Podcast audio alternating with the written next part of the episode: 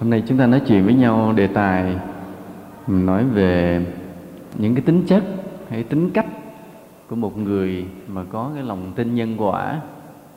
Nhưng mà nếu mình nói cái tựa về nó dài quá, mình chỉ nói cái tựa ngắn bốn chữ người tin nhân quả. Theo chúng ta biết là Đức Phật thường hay nói đến luật nhân quả. Đức Phật hay nhấn mạnh về luật nhân quả nghiệp báo xem như đó là một quy luật bí mật vận hành cái số phận của tất cả chúng sinh trong pháp giới vũ trụ. Và chính vì có cái luật nhân quả này, cũng như có cái sự tin hiểu về luật nhân quả mà một người đệ tử Phật luôn luôn dè dặt trong mọi cái nghiệp của mình, trong mọi cái hành động, mọi lời nói, mọi cái suy nghĩ của mình bởi vì biết tất cả những điều đó đều có cái quả báo về sau. Mà nếu mình muốn có một cái quả báo an vui, tốt đẹp, thì mình phải chọn một cái nhân nhân tốt lành. Còn nếu mình mà không biết, mình gây cái nhân xấu, thì cuộc đời mình về sau sẽ gặp nhiều cái quả báo nó bất lợi, làm cho mình đau khổ. Thì cái căn bản là như vậy, ai cũng biết. Vì vậy mà trước khi chúng ta muốn dựng lên một cái hệ thống đạo đức của phật giáo, chúng ta phải xây dựng cái nền tảng, cái lý thuyết về luật nhân quả thật là kỹ trong đạo phật trước. Rồi lúc đó mới có thể nói đến một cái hệ thống đạo đức. Còn nếu không nên là nếu mà chúng ta không có một cái lý thuyết về cái luật nhân quả mà chúng ta kêu gọi mọi người phải sống đạo đức, thì cái đạo đức đó không có nền tảng nó không có một cái lý thuyết chuẩn nên người ta không có thiết tha trong cái việc mà xây dựng một cái đạo đức cho cuộc sống. Vì trong đạo đức cuộc sống á, nó đòi hỏi người ta phải thay đổi nội tâm mình để sống cho tốt. Ví dụ như từ trước đây mình là một con người tham lam bỏng sẻn cứ muốn chiếm đoạt của người khác về cho mình. Thì bây giờ mình muốn thay đổi thành một con người sống vị tha, biết hy sinh, biết giúp đỡ người khác. Thì hai cái tâm trạng đó nó khó một trời một vực không thể dễ dàng một sớm một chiều mà thực hiện được. Bây giờ muốn một người đang tham lam á, lúc nào muốn vơ vét, lấy người khác về cho mình.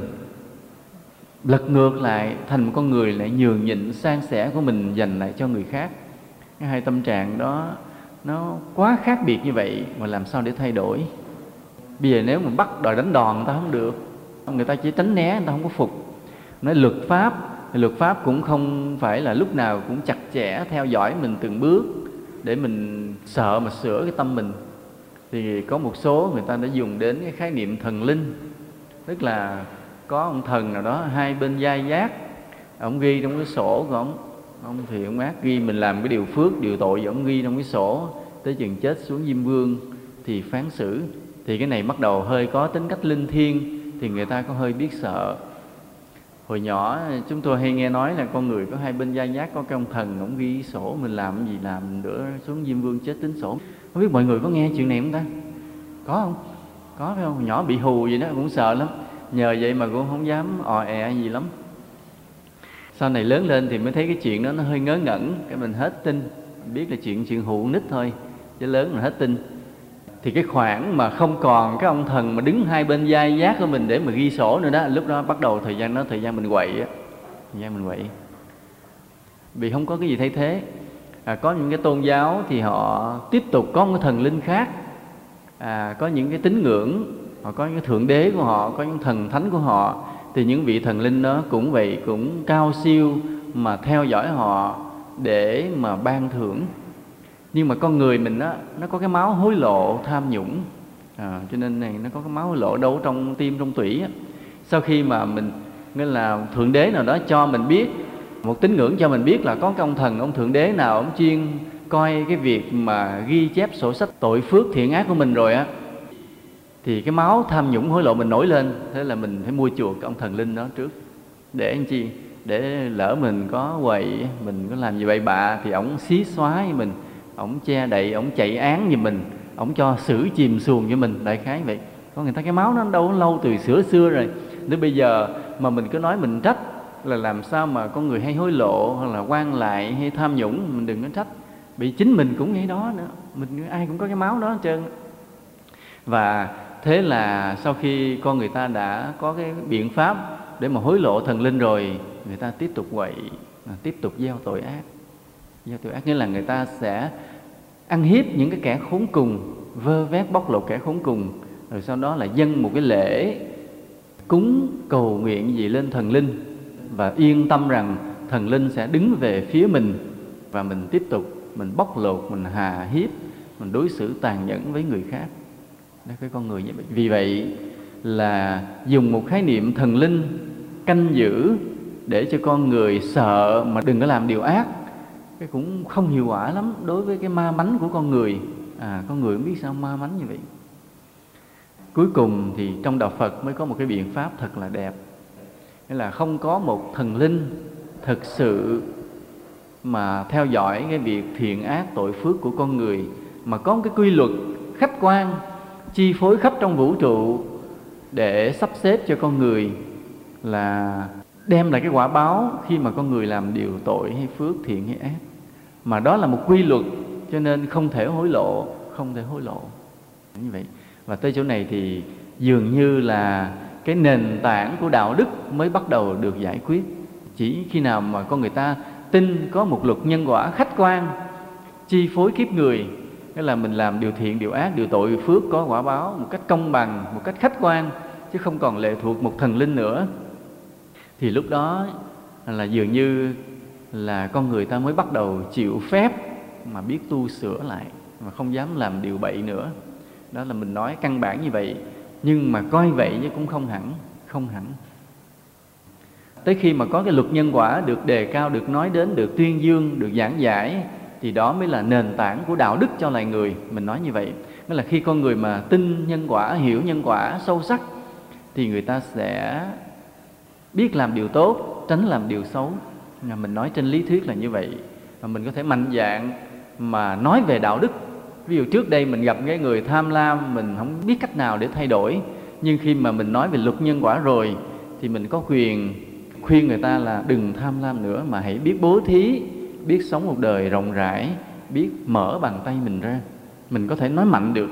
Đó, vì vậy, nói là luật nhân quả hay là cái nền tảng của đạo đức rất là chính xác. Nhưng mà coi vậy cũng không phải, coi vậy cũng không hẳn. Bởi vì trong thực tế, có nhiều người có tin nhân quả, có hiểu nhân quả, nhưng mà đạo đức vẫn không thay đổi nhiều. Đây là một thực tế đau lòng, một thực tế rất đau lòng. Là không hiếm gì cả hàng tu sĩ lẫn cư sĩ đạo phật. Có nhiều người có những cái sơ xuất về đạo đức. Mặc dù những người này là đệ tử phật, đều phải có tin nhân quả, hiểu nhân quả, hoặc là nghiền ngẫm nhân quả, nhưng mà vẫn không thay đổi. Nên vì vậy chúng ta thấy là cái quá trình mà để thay đổi nội tâm mình, đi đến một cái đạo đức hoàn hảo, rất là khó. Còn đòi hỏi nhiều cái điều kiện khác nữa tuy nhiên, khi mà chúng ta có cái tin nhân quả, hiểu nhân quả, thì chúng ta đã đặt chân được lên cái thềm thang căn bản của việc tu hành đạo đức. Chứ còn nếu không có cái sự tin hiểu về nhân quả, thì chúng ta còn đứng mênh mông đâu ở ngoài ngoài đường cái, ngoài sông to, ngoài biển lớn, sóng gió văng bủa, và cái nền tảng đạo đức không có thành lập được. Chúng ta cũng mừng là chúng ta có cái niềm tin về nhân quả. Tuy nhiên, để đạt được đến cái đạo đức hoàn hảo, mỗi người chúng ta còn phải phấn đấu rất nhiều, chưa có hết. Thì hôm nay chúng ta nói chuyện với nhau cái đề tài là cái tính cách của những người mà có niềm tin nhân quả. Một cái từ đề nó dài quá, cho nên mình nói ngắn lại là người tin nhân quả. Cái đề tài hôm nay là như vậy. Vì chúng ta sẽ xét ra một loạt từng cái tính chất, từng cái tính chất của một người khi mà người đó có cái niềm tin nhân quả. Dĩ nhiên ở đây là chúng ta nói người có niềm tin nhân quả sâu, có hiểu kỹ, chứ chúng ta không nói đến cái người tin nhân quả cạn. Tại người tin nhân quả cạn thì cũng không có gì để nói hết, hiểu không có tới đâu. Đỡ đỡ thì thôi chứ không có kỹ lắm. Nên chúng ta nói những người tin hiểu sâu. Và chúng ta cũng hy vọng rằng tất cả mọi người đang ngồi ở trong giảng đường này đều là những người có cái sự tin hiểu nhân quả ở mức độ là trên trung bình, hy vọng là trên trung bình như vậy. Còn dưới trung bình thì mình hay hiểu sai, suy diễn tầm bậy lắm phải trung bình trên trung bình. Mà cái người mà hiểu nhân quả ở trình độ khá thì là một người rất là tốt. Mình thấy cuộc sống họ thánh thiện. Còn mà để hiểu nhân quả mà tuyệt đối hoàn toàn, chỉ có đức phật thôi. Chỉ có đức phật mới thấy hết, chứ mình không thấy hết. Bây giờ cái tính cách thứ nhất của một người mà có cái niềm tin nhân quả là người đó luôn nhận lỗi về mình khi gặp cái hoàn cảnh xấu. Đó làm tính chất thứ nhất chứ không có đổ thừa.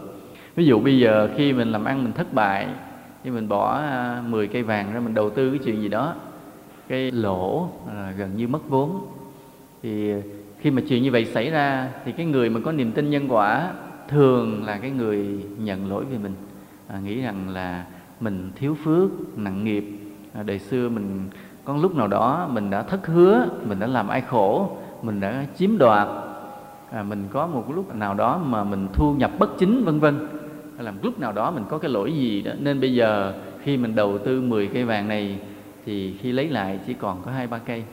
Nên đây là cái là thái độ nhận lỗi về mình chứ mình không có đổ thừa. Mình không có nghĩ rằng à tại vì tôi đầu tư với thằng bạn này nó năng gian gạt hết hoặc là nhằm cái thời buổi kinh tế khó khăn lúc là kinh tế thế giới suy thoái vân vân gì đó tiền ngoại tệ hay vàng nó lên xuống bất chừng vân vân. Là chứ mình không có đổ thừa nhiều bên ngoài mà cái đổ thừa đổ lỗi đầu tiên là nơi chính mình nơi cái nghiệp của chính mình. Cho nên nó nhẹ đi nó có cái hay là vậy. Hãy khi mà mình nhận cái lỗi về mình tự nhiên cái tinh thần mình nó mạnh lên và mình có cái niềm an vui để sống tiếp. Còn cái người mà đổ lỗi qua người khác á, thường là tâm sẽ bất an à, phiền não và làm phiền người khác thêm. Nên trong cái cuộc sống tu hành đó, mình thấy cái người nào mà hễ mở miệng nói ra thường nhận lỗi về mình mình biết đây là một con người có thể tu rất là tốt. Còn người nào mở miệng nói ra cứ tiếng trước tiếng sau là nói xấu người khác đổ lỗi người khác thì mình biết ngay là người này tu không khá hoặc là ví dụ như khi mình bị một cái tai nạn Ờ, bị một tai nạn thì mình cũng nhận lỗi về mình liền. Mặc dù có khi nếu mà xét trong hoàn cảnh là lỗi của người khác, nhưng mình vì tin nhân quả nên mình nghĩ là, rồi, đã có một cái nhân không tốt nào đó trong quá khứ. Ví dụ như bây giờ đi xe đi đi chiếc xe bốn bánh, đi tới cái khúc nào nó tự nhiên ở trong kia nó sạc ra chiếc xe hai bánh là mình đạp thắng, mình thắng gấp. Vì mình thắng gấp nên ở đằng sau nguyên chiếc xe bự, ủi cái đuôi xe của mình. Thế là như vậy là tai nạn xảy ra khi mà công an tới ờ, làm biên bản kia nọ thì cái tay mà chạy xe hai bánh nó chặn ngang đầu mình chạy mất rồi đâu còn đứng đó nữa để mà, mà chỉ còn có cái người duy nhất gây ra tai nạn là tại mình thắng gấp. Mình đổ thừa có một chiếc xe nó cúp ngang người ta không thấy chiếc xe đó đi mất à. Thì ờ, nếu mà mình xét qua xét lại mình cũng phải có lỗi nhưng mình biết cái lỗi là nhân quả trong quá khứ à, nó có gây cái gì rắc rối nên khiến bây giờ mình bị như vậy. Ở đây đó không biết cũng lần có ai hỏi chúng tôi về vấn đề đó. À bữa đó giảng ở Long An vậy. Có một ông cư sĩ ông hỏi. Thì ông nói rằng không lẽ mọi chuyện trên đời đều do nhân quả chi phối? Tại vì ông không thấy điều đó, nên ông cũng muốn tin mà cũng ngờ ngỡ không tin. Ông nghĩ không lẽ cuộc đời nó ngẫu nhiên như vậy mà chuyện gì nhất nhất đều phải là nhân quả chi phối hay sao? Thì chúng tôi mới trả lời là sở dĩ mà chúng ta biết là có nhân quả nó nhiều nguyên nhân mà trong đó có nguyên nhân nữa là nhờ mấy ông thầy bói. Nhờ ông thầy bói mà chúng ta tin rằng đúng là nhân quả có thiệt là vì sao vậy? Vì trong thực tế cuộc sống đã có rất nhiều lần có những câu chuyện mà được dự báo trước được dự báo trước. Vì được dự báo trước cho nên chuyện nó không phải là chuyện ngẫu nhiên xảy ra. Có một lần vậy tôi kể tôi um, ở ngoài núi đón xe về sài gòn đi giảng đang đứng đón vậy tự nhiên có người lái xe hơi họ tấp vào họ cho có gian thì trên đường đi thì cái anh tài xế anh mới kể thì ảnh là lái xe về taxi. Ảnh nói là cái đầu ngày mà dắt chiếc xe ra là ảnh có cái trực giác ảnh đoán được trong ngày đó anh có chuyện gì. À, anh ảnh có cái lạ như vậy. Cái là ngày đó xe ảnh sẽ bị đụng bị quẹt hay là có chuyện rắc rối là tự nhiên ảnh đoán không ảnh có cái linh cảm trước. Mà sự thật không phải mình anh đó có rất nhiều người như vậy. Có nhiều người nằm mơ thấy trước sự việc xảy tới và những người mà thầy bói giỏi hay bói bài hay bói quẻ dịch rồi họ coi tướng có người bói lấy hái cái lá vô hỏi xem tức là nhiều bói ở đây ai hay coi bói chắc mày thành vậy đó ở đây ai hay coi bói giơ tay lên thì coi hay đi coi bói không không dám giơ tay. Ở đây mà ai hay coi ai mà thường hay đi coi bói thì để tay xuống này coi. Thấy không? Ai cũng để tay xuống hết trơn á giống vậy. À, vì vậy chúng ta thấy mà tại sao mình hay đi coi bói? Bởi vì thấy nó cũng đúng, phải không? Nó cũng đúng một phần, chứ không phải là hoàn toàn sai. Vì nếu sai thì có lẽ là không ai đi coi nữa rồi, nghề thầy bói dẹp. Nhưng mà có những người họ đã nói trước sự việc. Nên vì vậy cái cuộc đời mình giống như đã lên chương trình rồi mà người nào có cái nhãn quan, cái trực quan đặc biệt thì họ đọc được cái chương trình đó. Họ báo cho mình trước một vài sự việc như vậy. Nên vì vậy cuộc đời nó không có ngẫu nhiên, không ngẫu nhiên. Nhưng một cái tai nạn bất ngờ xảy ra cũng phải ngẫu nhiên. Ví dụ mình đang đi trên đường gặp bữa mưa to gió lớn cái cành cây nó gãy, nó rớt xuống cái ngay xe mình. Nó tránh cái đầu mình đi, nhưng mà nó quất vô cái vai mình. Rồi nó rớt xuống xe mình làm hư xe hoặc làm mình bị thương, vân vân. Thì tại sao nó không sớm một giây để nó rớt trước cái đầu xe mình, nó trễ một giây rớt dùm sau lưng mình? Mà nó canh rất chính xác ngay lúc mình đi đập xuống. Không? Nên đó, mình, bây giờ mình nói mà nó ngẫu nhiên cũng khó nói như vậy. Như vừa rồi bên nga vậy, có chiếc máy bay đang biểu diễn á bỗng nhiên bốc cháy mà lao xuống ngay cái đoàn người đang đứng xem bị thương bị chết rất là nhiều. Những cái đó mình nghĩ nó làm cái cộng nghiệp chứ không không phải ngẫu nhiên. Vì nếu mà người người ta có trực quan người ta có thể thấy trước cái sự việc như vậy. À, vì vậy là khi mà có cái tai nạn xảy ra vậy thì cái người mà mình trách đầu tiên là là là mình là chính mình trước. Mà cái thái độ mà nhận lỗi về mình trách mình trước là cái người đó họ mạnh lắm cái tinh thần họ mạnh lắm. mà người như vậy họ sống vui lắm mình sống gần mấy người đó mình cũng khỏe đó. Mình cũng khỏe đó. Làm sao vậy? Ví dụ như lỡ mình mình đi đâu mình tông vô người họ ủi họ té xuống sàn nước vậy đó. Cái họ cũng không trách mình họ trách họ trước. Nó khỏe lắm gặp mấy người sống sung sướng lắm. À, lỡ ví dụ như bữa mình vì mình kẹt tiền xài cái mình mình quơ quơ đó mình thấy tiền họ để cái mình lấy mình xài đỡ vậy đó. Cái họ cũng không trách mình họ trách họ trước. Nên mình sống gần mấy người đó nó nhẹ nhàng đó cho nên từ đây về sau vậy mình kiếm mấy người nào mà tin nhân quả đó mình sống gần nó khỏe đó hoặc là một cái bệnh tật xảy ra vậy. Khi mà có một cái bệnh xảy ra thì mình cũng không có đổ thừa là vì con virus HIV hay là virus SIDA hay virus gì không á mà thường trách cái nghiệp mình trước. À, mình cũng có một cái cái nhân quả không hay nào đó nên bây giờ vướng cái bệnh tật. Và do đó cứ kiên nhẫn sống tốt làm phước chữa bệnh chừng mức nào đó thôi chứ đừng có dồn hết tiền bạc chữa mà hết phước đi. Nên cái bệnh với nó là cái thử thách đạo tâm con người dữ lắm đó ví dụ cái người mà họ sống quá ích kỷ quá lo sợ chút xíu bệnh cái lật đật là lo chữa. Mà cái đồng tiền mà để lo chữa cho mình á cái nhiều khi nó ảnh hưởng tới cái đời sống của người xung quanh mình của người trong gia đình mình hoặc ở trong chùa cũng vậy. Thì mình tập trung lo chữa bệnh mình quá ảnh hưởng tới cái, cái tài sản cái tiền quỹ của đại chúng à, trong gia đình cũng vậy. Thì mình bệnh cái mình sợ quá cứ dồn tiền chữa thì như vậy nó làm giảm bớt cái quỹ sống của những người khác nên vì vậy mình chữa chữa chừng mực nào đó thôi. Nếu chết, chấp nhận chết, chứ đừng để vì cái bệnh của mình mà ảnh hưởng người khác nhiều quá. Mà mình đổ thừa là tại mình trước. Có gieo cái nhân gì đó. Nên ở đây nhiều khi mà mình gan dạ mình làm cái điều tốt, mình làm điều thiện, có khi dám hết bệnh luôn cũng có. Vì vậy mình đối với cái bệnh mình thản nhiên là vậy đó. Chỉ biết trong người có bệnh nha, nhiều khi cứ tàn tàn thôi, cứ lại lo tu, lo sống tốt mà. Vậy chứ mà nó có những cái cơ may mà đem đến làm cho mình chữa được cái bệnh. Chứ không phải là cứ bệnh rồi cứ tập trung lo bệnh quá đáng không được.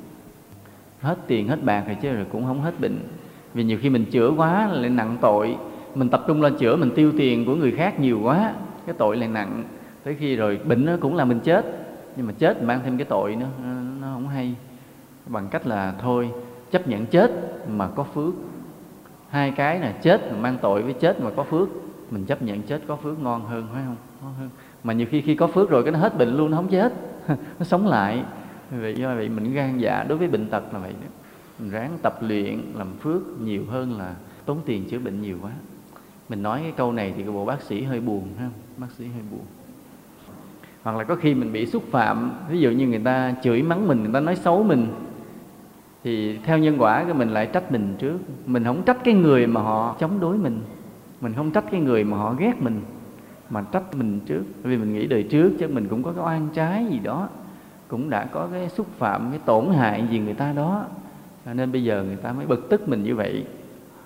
Cái việc mà người ta xúc phạm mình á, thì dĩ nhiên giữa mình với người ta có cái oan trái kiếp trước. Trong cái oan trái kiếp trước á, có khi đó là mình là một người xấu, mình đã xâm phạm, xúc phạm người ta. Mà có khi là mình là người tốt nhưng mình cũng đã gây tổn hại người ta. Nghe này hơi thắc mắc là tại sao mình là người tốt mà lại gây tổn hại người ta? Nó cũng có nữa chứ không phải không. Ví dụ như những người mà những người công an đi. Dường công an đi truy bắt tội phạm gặp cái tên mà cướp cứng đầu cứng cổ quá là phải bắt còng tay đánh nó cho nó té xuống vân vân như vậy. Chứ lúc đó nó hung hãn quá nó cầm vũ khí mà đối xử nó nhẹ nhàng nói năng nó dịu dàng lịch sự đâu được phải không?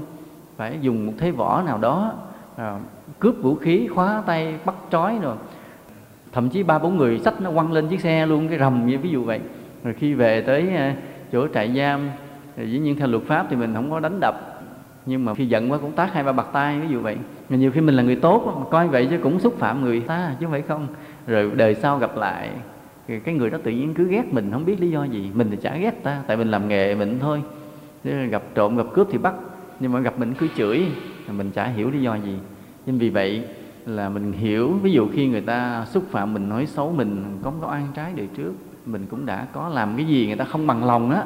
Bây giờ mình không có đủ đào nhãn để mình nhớ lại, nhưng mà thôi mình nói về hồi xưa mình cũng hơi quá tay, có lúc nào đó cứng rắn quá thôi bây giờ mình cứ nhẫn nhục cho nó hết nghiệp. Chứ ngồi đó mình chửi lại cái oan trái nó lại chồng chất thêm. Nó nhờ mình hiểu cái nhân quả mà mình có cái bình tâm mà mình nhận lỗi về mình là như vậy thậm chí người ta mưu hại mình cũng vậy. Nghĩ khi không đâu không hết người mưu hại sao? Mưu hại mình phải không? Mà cũng là oan trái đời trước. Vì vậy, cái tính cách đầu tiên của một người tin nhân quả là nhận lỗi về mình khi có hoàn cảnh xấu xảy đến. Đó là mình coi cái người đệ tử phật đúng nghĩa là như vậy. Đó là cái thước đo đầu tiên. Bây giờ, sống trong cuộc sống này, mình xem mình cũng như mình xem người khác hãy đụng chuyện xảy ra đó, có nhận lỗi hay không? Hãy đụng chuyện xảy ra mà cứ đổ thừa người khác thì mình biết ngay người này chưa tin hiểu nhân quả, chưa phải là đệ tử phật thuần thành. Biết liền. Nhiêu đó là cái thước đo đầu tiên. Vậy ở đây, ai là người mà hay đổ thừa người khác nhất thì để tay xuống. Ủa? Sao để tay xuống hết trơn vậy trời? Ai hay nhận lỗi về mình, giơ tay lên. Ủa? Sao cũng làm thinh hết trơn vậy? Bây giờ cái tính cách thứ hai là cái người mà tin nhân quả có cái tính cách này nè, là không có vội vàng, kiêu mạn khi mình gặp cái vận may hơn người. Là tính cách thứ hai. Là ví dụ khi mà chúng ta thành công đi, ví dụ mình vì mình mình liều mình liều cái mình bán một cái miếng đất nào đó mình lấy được mấy chục cây vàng ra cái mình đầu tư đầu tư mình làm ăn, cái sao thành công, phất lên luôn, thành công. Thì khi phất lên như vậy, cái người mà không biết nhân quả thì mình dễ có cái tự cao đó nói đó, tôi giỏi, tôi hay, tôi nhìn xa trông rộng, tôi khéo léo rồi tôi ngoại giao này, tôi nói chung là kêu nói mình giỏi, nên tôi thành công. Thì đó là kiêu mạng còn cái người mà hiểu nhân quả thì không nói mình giỏi, mà nói mình sao? Mình có mình có phước. Là đời trước mình có làm một cái chuyện phước gì đó lúc nào đó. Nên bây giờ gặp cái đúng cái nhân quả nó trổ ra để mình đầu tư cái thành công vì vậy, khi mà mình đổ thừa do cái phước, thì mình không có đổ thừa do cái giỏi. Mình đổ thừa do phước thì mình sẽ đỡ kiêu mạng đỡ kiêu mạng còn mình đổ thừa do cái giỏi thì mình sẽ kiêu mạng đây là hai cái tính cách khác nhau. Thật ra mình đổ thừa do phước, mình cũng sẽ có kiêu mạng chứ không phải không đâu, nhưng mà kiêu mạng nó ít, cái mức độ nó nhẹ hơn.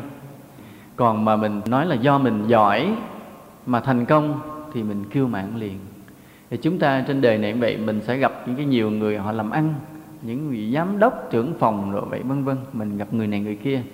Khi mình nói chuyện với họ mà mình thấy họ có cái vẻ dương dương tự đắc vì cái doanh nghiệp của họ ăn nên làm ra, thì mình biết ngay là cái người này không hiểu nhân quả, đang tự cho mình giỏi. Mình là người giỏi, mình điều hành doanh nghiệp tốt mình lãnh đạo hay, mình đoán thời cơ, mình có kiến thức về cái kinh tế thị trường xã hội à, thường là người đó họ sẽ nghĩ như vậy, nên dương dương tự đắc. Còn mình gặp một người mà họ khiêm tốn, nhẹ nhàng, tuy thấy họ thành công giàu sang, mà cái thái độ họ vẫn là cẩn thận, biết tội, biết phước, thì biết ngay là cái người này biết có tin nhân quả nè. Cho nên họ sống nhẹ nhàng, họ không có ỷ vào cái tài của mình, mà luôn là coi chừng cái phước thôi. Đó, thì người này là người tốt có nhiều ạ hoặc là khi chúng ta được thăng chức đi mình mới làm lính cái tự nhiên ai cho mình lên làm sĩ quan.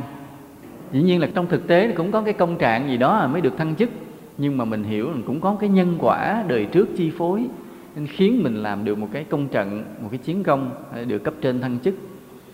Vân vân như vậy. Hoặc là khi mình gặp may mắn vậy. Ví dụ như mình mua tờ vé số rồi cái lỡ xui đến trúng. Hoặc là ai uống bia gì đó mà trúng cái xe Land Cruiser mà cãi lộn um sùm trên báo, không biết có nghe không? Ví dụ đó. Lỡ xui mình trúng số thì gọi là may mắn. Thì cái may mắn này là làm sao? Mình cũng nghĩ là do do phước. Đời trước mình cũng có làm một cái việc phước bất ngờ nào đó, mà mình đem lại một cái vui cho ai đó. Bây giờ mình cũng được một cái may mắn như vậy. Nên nghĩ như vậy nên mình không có cái kiêu mạn. Rồi ừ. bây giờ nhất là khi mình được khen ngợi, được người ta ngưỡng mộ, được người ta hâm mộ. Cái chỗ này là chỗ mà dễ thành bệnh lắm nè. Nên nói là có cái bệnh ngôi sao á. Ở đây chúng ta nghe cái bệnh ngôi sao chưa? Sư có nghe rồi không? Thì là sư theo dõi kỹ mấy ngôi sao đó, mấy ngôi sao bóng đá, ngôi sao ca nhạc á. Có cái bệnh ngôi sao đó thì là làm sao là sư biết không? Sư coi chừng cũng thành ngôi sao đó nha mặt đẹp trai gì là cẩn thận đó. Ngôi sao tức là trong cái lĩnh vực nào đó, nghệ thuật hay thể thao, vân vân, mà mình được quá nhiều người hâm mộ, trở nên nổi tiếng nhiều người hâm mộ, đi tới đâu cũng người ta chặn lại, người ta xum xe, xin chữ ký, vân vân. Thì đó là mình biết mình đang trở thành ngôi sao. Ở đây ai được người ta chặn đường xin chữ ký nhiều nhất? Giơ tay lên. Chưa có ai hả? Về hy vọng là không sao. ừ, khi mà được người ta khen ngợi hâm mộ nhiều quá mình dễ mắc cái bệnh ngôi sao.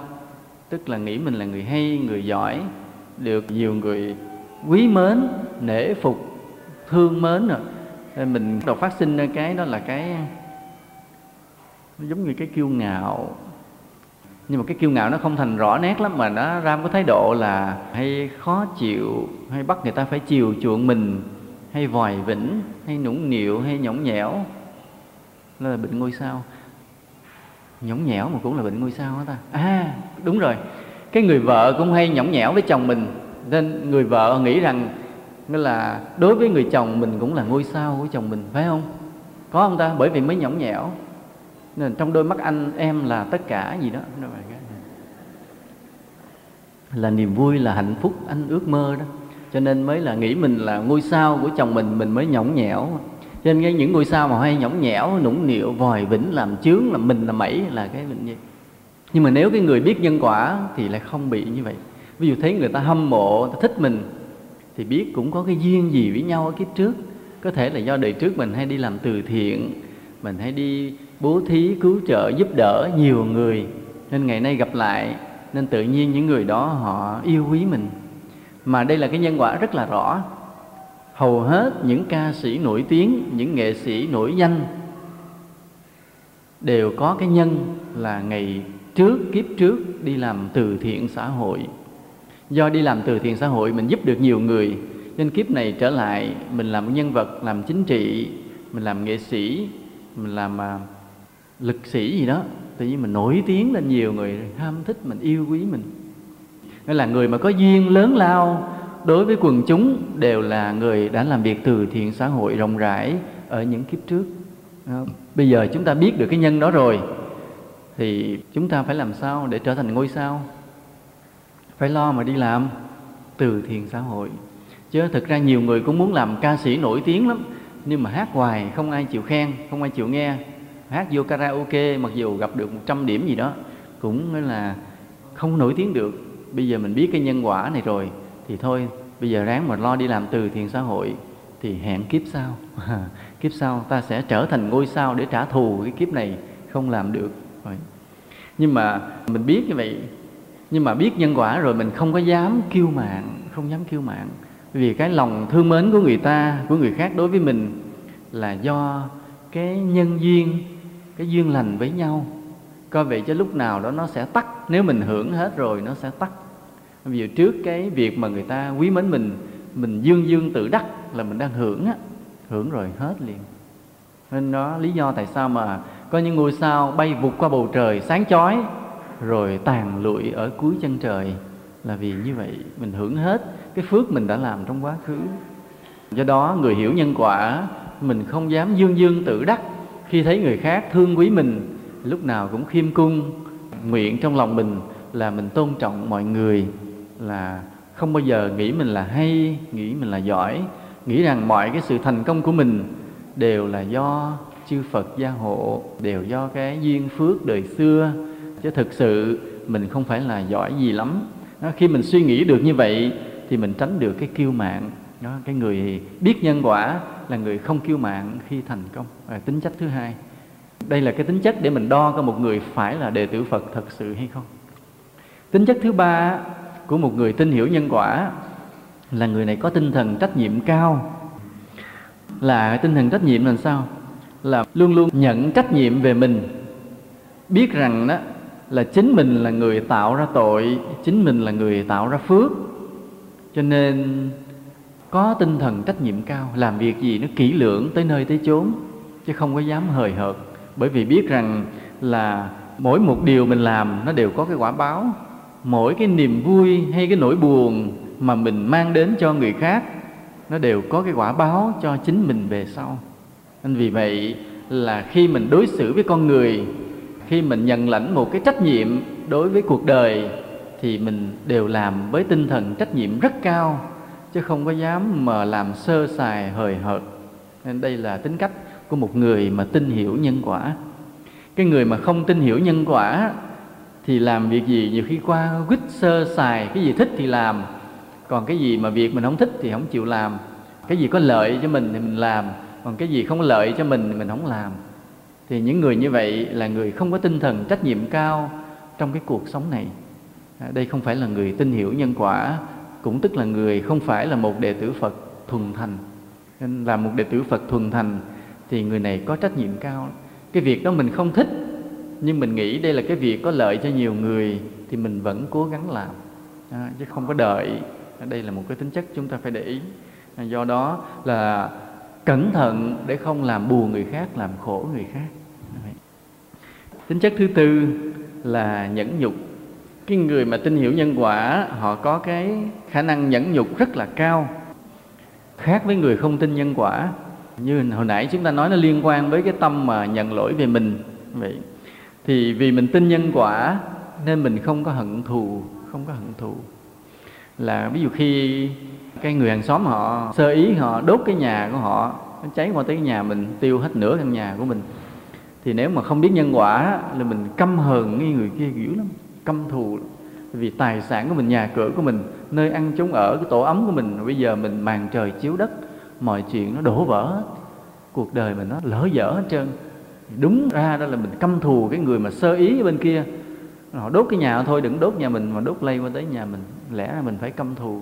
Nhưng vì mình biết nhân quả, nên mình biết rằng coi về chứ có cái nghiệp của mình nó liên quan gì đâu đời trước á. Nên là lửa nó mới liếm sang cái nhà mình. Mà cũng còn may là liếm nửa căn rồi người ta chữa kịp, chứ không nó liếm hết luôn nguyên một căn, cũng không biết đền ai. Bởi vì cái đền, cái người mà họ đốt thì cái nhà họ cũng sạch sẽ hết trơn rồi đâu còn tiền mà đền mình hay đâu còn cái tài sản gì mà họ bồi thường cho mình. Nhiều khi mà họ cũng là chết dở sống dở trong bệnh viện vì phỏng không? Hoặc là con cái họ cũng chết một hai người nữa rồi mình cũng không nỡ đền họ tài sản họ cũng mất hết nhà mình nữa. Vì biết là nhân quả cho nên mình không có căm thù không căm thù. Chứ còn nếu mà không á, là mình tức dữ lắm. À, lâu lâu vậy chúng ta gặp có những người mà họ có những cái căm thù vô cớ căm thù vô cớ như có một cái tay đó, bên tây phương vậy, là tay này bị tình phụ tình phụ. Tức là trước đây, anh ta mới yêu một người đàn bà. Sau khi thấy anh này, anh có cái máu hơi dữ quá, cái sợ mới bỏ bỏ xa lánh trốn, và anh ta đau khổ ghê gớm. Và khi anh ta đau khổ quá, thì anh ta muốn trả thù đời. Và anh ta trả thù bằng cái cách là anh ta đi lang thang trong đêm ở đường phố vậy đó thì anh ta gặp những cái cô gái điếm mời gọi thì anh ta nhận lời, hẹn nhau đến một cái chỗ nào đó. Nhưng mà đến chỗ đó rồi, trong chỗ vắng rồi là anh ta giết cái cô đó. Giết, và giết nhiều cô gái như vậy. Nó gây thành cái vụ án kinh hoàng, là vụ án giết người lần lượt cái giết hoài giết hoài như vậy, để gọi là trả thù đời vì một cái nỗi khổ của mình. Nên chúng ta thấy đây là một thái độ sai lầm. Nếu mà biết nhân quả thì mình hiểu rằng mình hết duyên với cô kia rồi thôi, có gì đâu, phải không? Thì mình ráng tu dưỡng, mình tạo phước, rồi mình biết đâu là sẽ gặp một cái người yêu khác tốt hơn. Còn ở đây yêu một người rồi bị tình phụ đau khổ quá, cứ rồi đi giết những người khác, đó là không hiểu nhân quả đó. Nó không có thái độ sai lầm như vậy. Do đó là từ đây về sau chúng ta để ý vụ này. Nên nhớ mà ai có bị tình phụ đó, mình đừng có căm thù đời nha, mình tội nghiệp mấy người khác. Đây có ai bị tình phụ không? Rồi khi mình hiểu nhân quả vậy, mình không có giận hờn, không có tự ái khi bị xúc phạm. Ví dụ người ta nói nặng mình câu, mình nghĩ thôi, tại mình chưa đủ đức vậy thôi. Đức mình chưa lớn, nên cứ bị người ta ăn hiếp. Rồi xong chuyện. Chứ có những người lạ lắm nha. Trong đời này có những người có cái số lạ lắm. Có người đó giống như mình có cái phước gì đó, mình ăn hiếp người ta được mà người ta không dám ăn hiếp mình. Mình nói nặng người ta được mà người ta sợ mà người ta không dám ghét mình. Có những người có cái phước kỳ lạ vậy. Mà ngược lại cũng có cái người là tự nhiên thiếu phước á. Cái mặt mình đi đâu cũng bị người khác ăn hiếp. Mà xin thưa tôi là một trong những người như vậy. Đi đâu cũng bị người ta ăn hiếp, kỳ lạ. Thì đi tu cũng vậy, chưa đi tu, đi đâu cũng bị ăn hiếp, mà vô chùa tu rồi cũng bị người ta ăn hiếp. Thậm chí bây giờ làm thầy có đệ tử rồi cũng bị đệ tử ăn hiếp, mà có phật tử rồi, phật tử cũng ăn hiếp, cũng khổ vậy. Không biết sao kỳ cái mặt kỳ không biết. Mà có người thì họ lại mạnh mẽ lắm, họ không bị như vậy. Ở đây mình biết là thế này mình biết là bởi vì do đời trước mình hay ăn hiếp người khác. Biết đâu một lúc nào đó mình cũng có chức có quyền, rồi mình lợi dụng chức quyền, mình nạt nộ mình cao ngạo, vân vân. Nên gây thành cái tội. Và bây giờ mình đi đâu mình cũng bị người ta hiếp đáp để mình phải nhẫn nhục, phải chịu đựng để trả cái nghiệp xưa. Nên vì vậy mà mình không có thù con người, không có thù đời. Mình nhẫn nhục, mình tu dưỡng. Mà cái tu dưỡng làm sao để hết bị ăn hiếp? Trước nhất là mình lạy phật vì cái người mà có cái công đức lễ kính phật á, tự nhiên cái uy đức của họ tăng lên. Nên là ví dụ mình gặp cái người trong tháng trước mình thấy khó ưa hệ họ mở miệng nói câu nào mình nạt câu đó tại nói thì nghe thấy ghét. Cái người đâu nói đâu vô duyên nói à, mở miệng nói nửa câu của mình quay vô khác không thèm nghe nữa. Mà cái đó tự ái không? Tự ái lắm phải không? Nói mà không nghe tự ái. Nhưng có người vậy nhưng mà cái người đó, đó họ lạy phật một tháng ròng rã với cái lòng tôn kính tha thiết tháng sau gặp lại người đó, tự nhiên cái tâm mình khác. Mình không còn coi thường như trước đây một tháng nữa. Bỗng nhiên họ nói câu gì, mình lắng nghe hết câu. Thấy dễ chịu hơn. Nó nhờ cái công đức lạy phật, bỗng nhiên một người có cái uy đức lên. Vì vậy chúng ta thấy khi mà biết nhân quả, mình nhẫn nhục là vậy đó, mình không có cái bực tức, giận hờn, không có thù đời rồi ví dụ như mình gặp cái hoàn cảnh khổ vậy, mình không có than trách buồn phiền quá đáng mà kiên nhẫn chịu đựng. Đây cũng gọi là cái khả năng nhẫn nhục. Ví dụ bây giờ có một lúc nào đó mình rơi vào cái hoàn cảnh khốn cùng là không chốn nương thân không có nhà để ở phải sống trên hè phố trời mưa núp vào cái mái hiên của cái nhà của ai đó sáng người ta mở cửa là phải lật đật cuốn gói đi. Không biết đã, ai đã bị cảnh đó chưa ta? Nghe thê thảm quá ha. Nhưng mà thỉnh thoảng mình thấy không? Khi mình đi trên đường mình có thấy, phải không? Mình có thấy những con người sống không nhà, không cửa. Nhiều khi dắt díu nhau cả vợ chồng con cái vì đi lang thang từ cái mái hiên này qua mái hiên kia. Vậy ờ, đôi khi vậy chúng ta đứng trên một cái căn nhà lầu đi, mình nhìn xuống hè đường ở xa xa bên kia, mình thấy một người họ ôm một cái đống gì đó, cả một ngày họ đi họ nhặt rác, có cái đống đó để họ có thể bán giấy vụn cái gì đó sống qua ngày, không có nhà để ở, họ núp co ro vào một cái mái hiên mà nhằm vào lúc mưa rơi, mình thấy rất là thương. Vì đặt vấn đề là chính mình bị như vậy đi. Thì nếu mà mình không có biết nhân quả đó, tâm hồn của mình rất là đau khổ, rất là buồn tuổi rất là nhục nhã. Nói cũng con người với nhau, cũng mắt tai mũi miệng, cũng đôi tay, cũng đôi chân khỏe mạnh như mọi người. Nhưng mà người ta có nhà, có cửa, có gia đình, còn mình thì không có gì hết. Rất là nhục nhã, bởi vì cái giá trị con người nó còn nằm trên tài sản nữa mà nghèo quá, người ta coi thường lắm. Đây là một cái, gọi là làm cho mình một nỗi tủi nhục. Mà nếu mà sống trên đời với cái hoàn cảnh khó khăn, cộng thêm một cái tâm buồn phiền, tủi nhục, thì đúng là sống không nổi. Cái khổ rồi chồng thêm khổ. Nhưng mà nếu cái người đó biết nhân quả, thì mình chấp nhận, chịu đựng, không than trách, không buồn phiền. Nhờ vậy mình chỉ khổ cái hoàn cảnh mà không có thêm cái khổ trong tâm thì mình đủ sức mạnh để sống tiếp, rồi biết làm phước chút chút chút chút, vậy để vượt lên dần dần. Ví dụ ngày đó mình đi mót thùng rác, rồi biết trích ra chút để đi bố thí đâu cúng dường. Về một ngày nào đó, cuộc đời mình sẽ thay đổi, sẽ thay đổi. Còn nếu không, hoàn cảnh đã khổ mà tâm thì buồn phiền, thì đúng là sống không nổi. Lúc nào đó chắc chết, nhảy xong chết. Nhảy xong mà lỡ biết bơi không chết, bơi vô lại lên, nó ướt lót ngót mà khổ nữa. Vậy nên ở đây là người biết tin nhân quả thì khả năng nhẫn nhục cao là như vậy đó. Là cái tính chất thứ tư. Tính chất thứ à, năm của một người có cái lòng tin nhân quả là luôn luôn siêng năng luôn luôn siêng năng không có lười biếng. Vì mình biết thế nào? Mình biết là đối với luật nhân quả thì mình mà sống tàn tàn đó, nó sẽ không có phước phải không? Mà sống lười lười á khi thêm tội từ từ thì mình sống lười là sao? Tức mình đang sống nhờ vào người khác nhờ vào người khác. Thì tội sẽ tăng lên mà phước sẽ giảm dần. À, vì vậy mà một người tin nhân quả lúc nào cũng siêng làm một cái gì đó siêng làm cái gì đó do something làm cái gì đó có lợi cho con người để mà mình tích lũy được cái phước chứ không có dại khờ mà sống hưởng sống mà hưởng thụ rồi phước sẽ hết tội sẽ tăng lên. Ví dụ như mình có một cái phước là mình không cần làm vẫn có ăn. À, không cần làm vẫn có ăn. Khi mình nhường một cái ghế cho người khác vào nghe pháp cũng là một cái phước đó, tốt. Ví dụ mình có cái may mắn tự nhiên mình không cần làm cũng có ăn là do cha mẹ nuôi nè hoặc mình do chồng mình nuôi nè hoặc là mình do vợ mình nuôi hoặc là con mình nuôi mình vân vân. À, hoặc là bà con bên thân nhân nước ngoài gửi tiền về nuôi đầy đủ không cần phải làm gì hết. Thì đây cũng là một cái phước quá khứ. Nhưng mà người biết nhân quả thì không bao giờ khờ dại ở không mà ăn. Ở không ăn không bao giờ. Phải luôn luôn làm cái gì đó để có lợi cho con người. Làm cái gì đó không có nghĩa là mình lại kinh doanh. À, nếu có khi mình may mắn có người nuôi mình thì mình lại lo đi làm phước, làm việc thiện, không dở không? Nên cái tính chất của cái người tin nhân quả là siêng năng, là biết nỗ lực không có lười. Vì sao vậy? Bởi vì mình nói nãy là cái người mà may mắn mà không làm mà có ăn. Còn trường hợp ví dụ đa phần chúng ta ai cũng phải làm mới có ăn, có sống. Nhưng mà có người á, không hiểu nhân quả đó, mình làm cái gì có lợi cho mình làm gì để mình sống được thôi, chứ còn không làm dư thêm một chút để có cái phước. Ví dụ bây giờ mình làm trong cơ quan, trong công ty đi, thay vì tới đúng giờ về, hoặc là tới hết cái phần việc của mình thì thôi.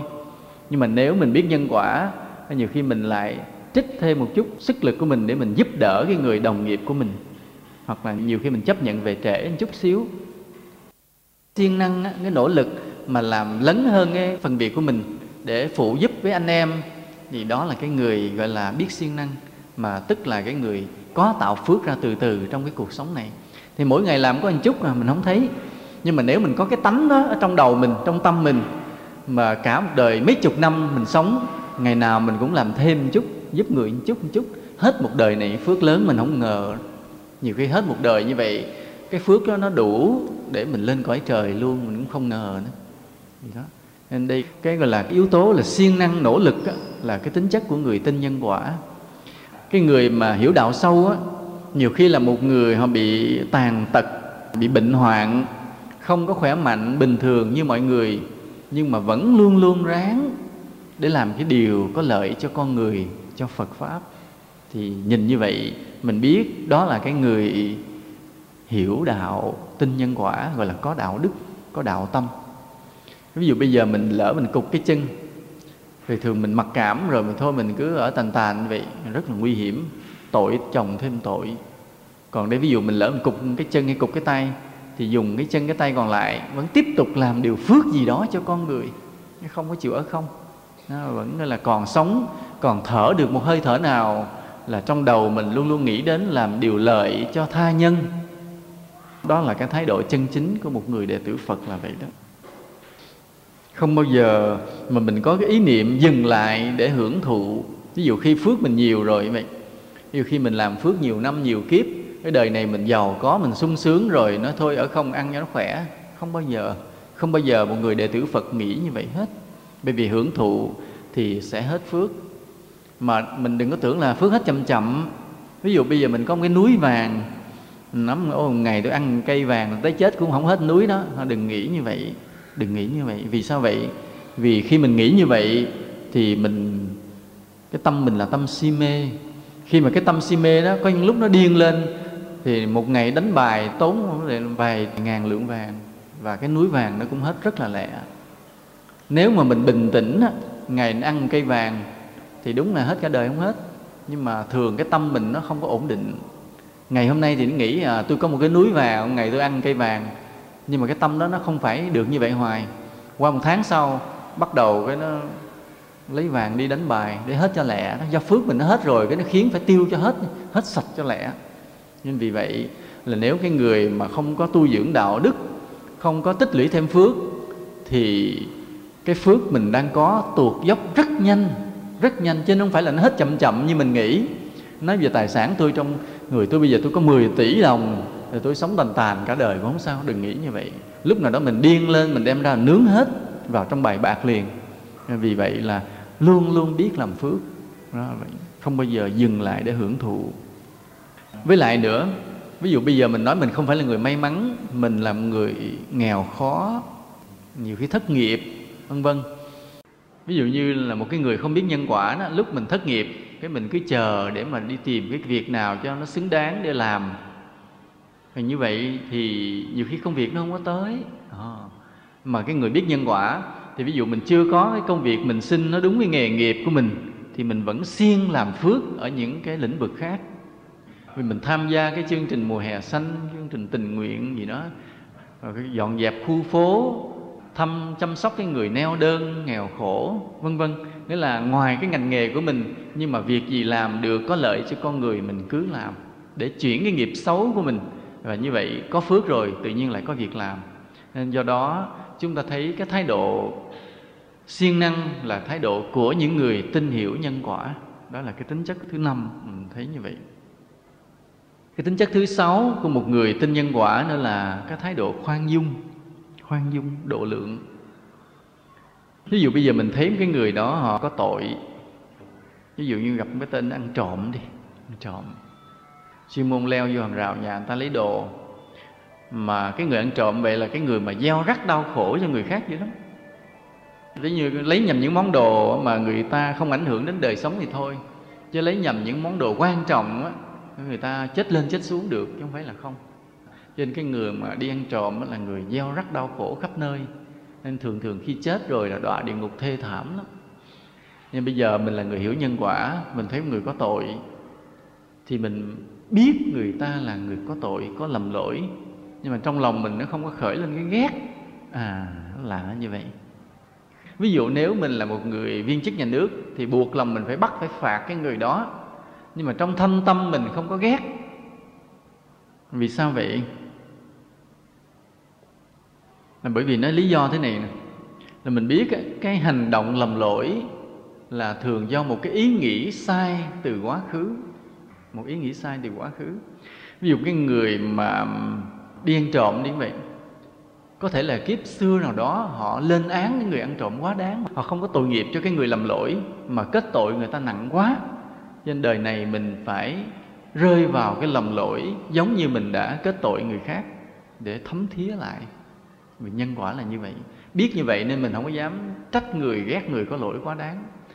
Cái thứ hai nữa là mình thấy cái người mà lầm lỗi sau này họ quả báo rất là nặng. Thì mình nhìn thấy trước cái quả báo của họ cho nên mình xót xa. Vì bây giờ bắt được cái thằng nó móc túi người ta nó chạy cái bao nhiêu người xúm lại chụp đánh quá chừng. Thực ra nếu mình là người biết đạo mình biết xót xa mình xót xa sao? Vì cái người mà đi ăn trộm cắp đời này, sống hiện đời có khi bị tù tội đánh đập khi chết thường là xuống luôn địa ngục, mà xuống địa ngục là mới thê thảm lúc đó mới trả quả báo thật sự thê thảm. Rồi khi tái sinh trở lại, lỡ mà được làm người, thì làm con người làm sao? Cực kỳ nghèo khó, cực kỳ nghèo khó.